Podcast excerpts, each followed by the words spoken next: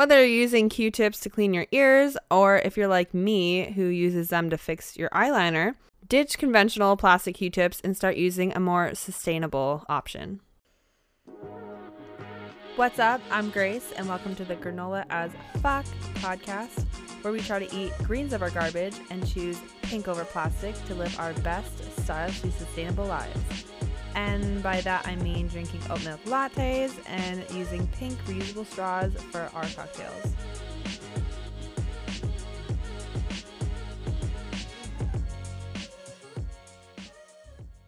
Welcome back to another episode of the Granola as Fuck podcast. And today we're talking about Q tips. I know, such a little item, but you'd be surprised of how much these little things all add up. So, Q tips are a single use item, obviously, and along with other single use items, its life cycle is explained in the name. Use it once, then throw it away. A simple way of trying to reduce your carbon footprint and cut down on the amount of waste you're producing is to replace as many single use items with more sustainable options. Focusing just on plastic Q tips alone, over 1.5 million disposable Q tips are produced every single day. Not only are these plastic Q tips used once just to end up in a landfill, but what's even worse is they often end up in the ocean, harming marine life. I'm sure you've seen the picture of the cute little seahorse holding the cotton swab with its tail. And the sad part is how seeing that picture has almost become normal. Q tips, along with plastic straws, plastic water bottles, and other single use plastic products, end up in the ocean every single day and contribute to the 8 million metric tons of plastic that enter the ocean each year, which basically equates to dumping a garbage truck of plastic into the ocean every single minute of every single day, 365 days a year. Um, excuse me? No thanks.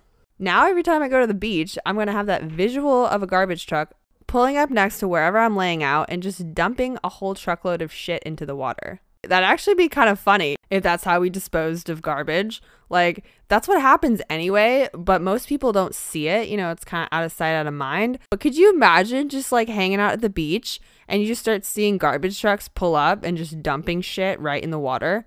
Like? I mean, again, that's what happens, but you know, they it's a little more discreet. Like that's definitely not going to make me want to jump in the water and swim around. Now just think about all the little fishies that have to live in there full time. Now the environmental benefits of switching to a more sustainable option are very clear, but are there any health implications? Well, plastic Q-tips aren't actually bad for your health necessarily, but the long-term effects of plastic use and then the repercussions from using plastic like just more greenhouse gas emissions and contributing to microplastics, which all of that in return can affect our health. A simple way to think about it is if you eat fish, but your plastic Q tip ends up in the ocean, and the fish that you're buying at the store mistakes that Q tip for food, it's kind of like you're just eating plastic Q tips. Think about it as if you're throwing every bit of plastic waste into a fish tank, and then you're eating those fish that just ate the plastic Q tip you used for a half a second just to fix your eyeliner. Ew. So gross. But like I said, it's one of those things that it's out of sight, out of mind, and we just hope that the waste we produce doesn't come around full circle, but it definitely does. So, that being said, here are two brands that you can be using instead of conventional plastic Q tips. The first brand I recommend is the Humble Company. I recommend this brand to anyone who wants a more sustainable alternative to conventional plastic Q tips with minimal lifestyle change.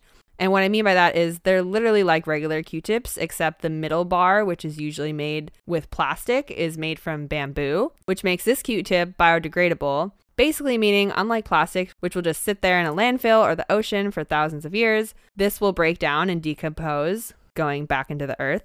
I personally use these because, like I said, from time to time, I need to fix that little bit of eyeliner that just is not cooperating with me. So I like to keep these on hand in my bathroom.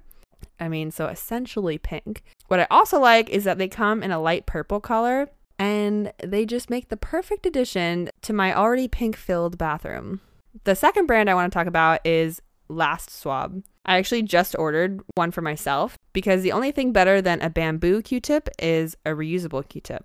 They have a version for your ears, like if you're just using it, you know, to get wax out, I guess. And they also have a version to use if you're just trying to fix your makeup, which is the one I got because, like I said, you know, I need a little help with eyeliner once in a while. And all you have to do to clean it is just to run some soap and water on the ends, and then you're good to keep reusing it over and over again, which is really, really cool.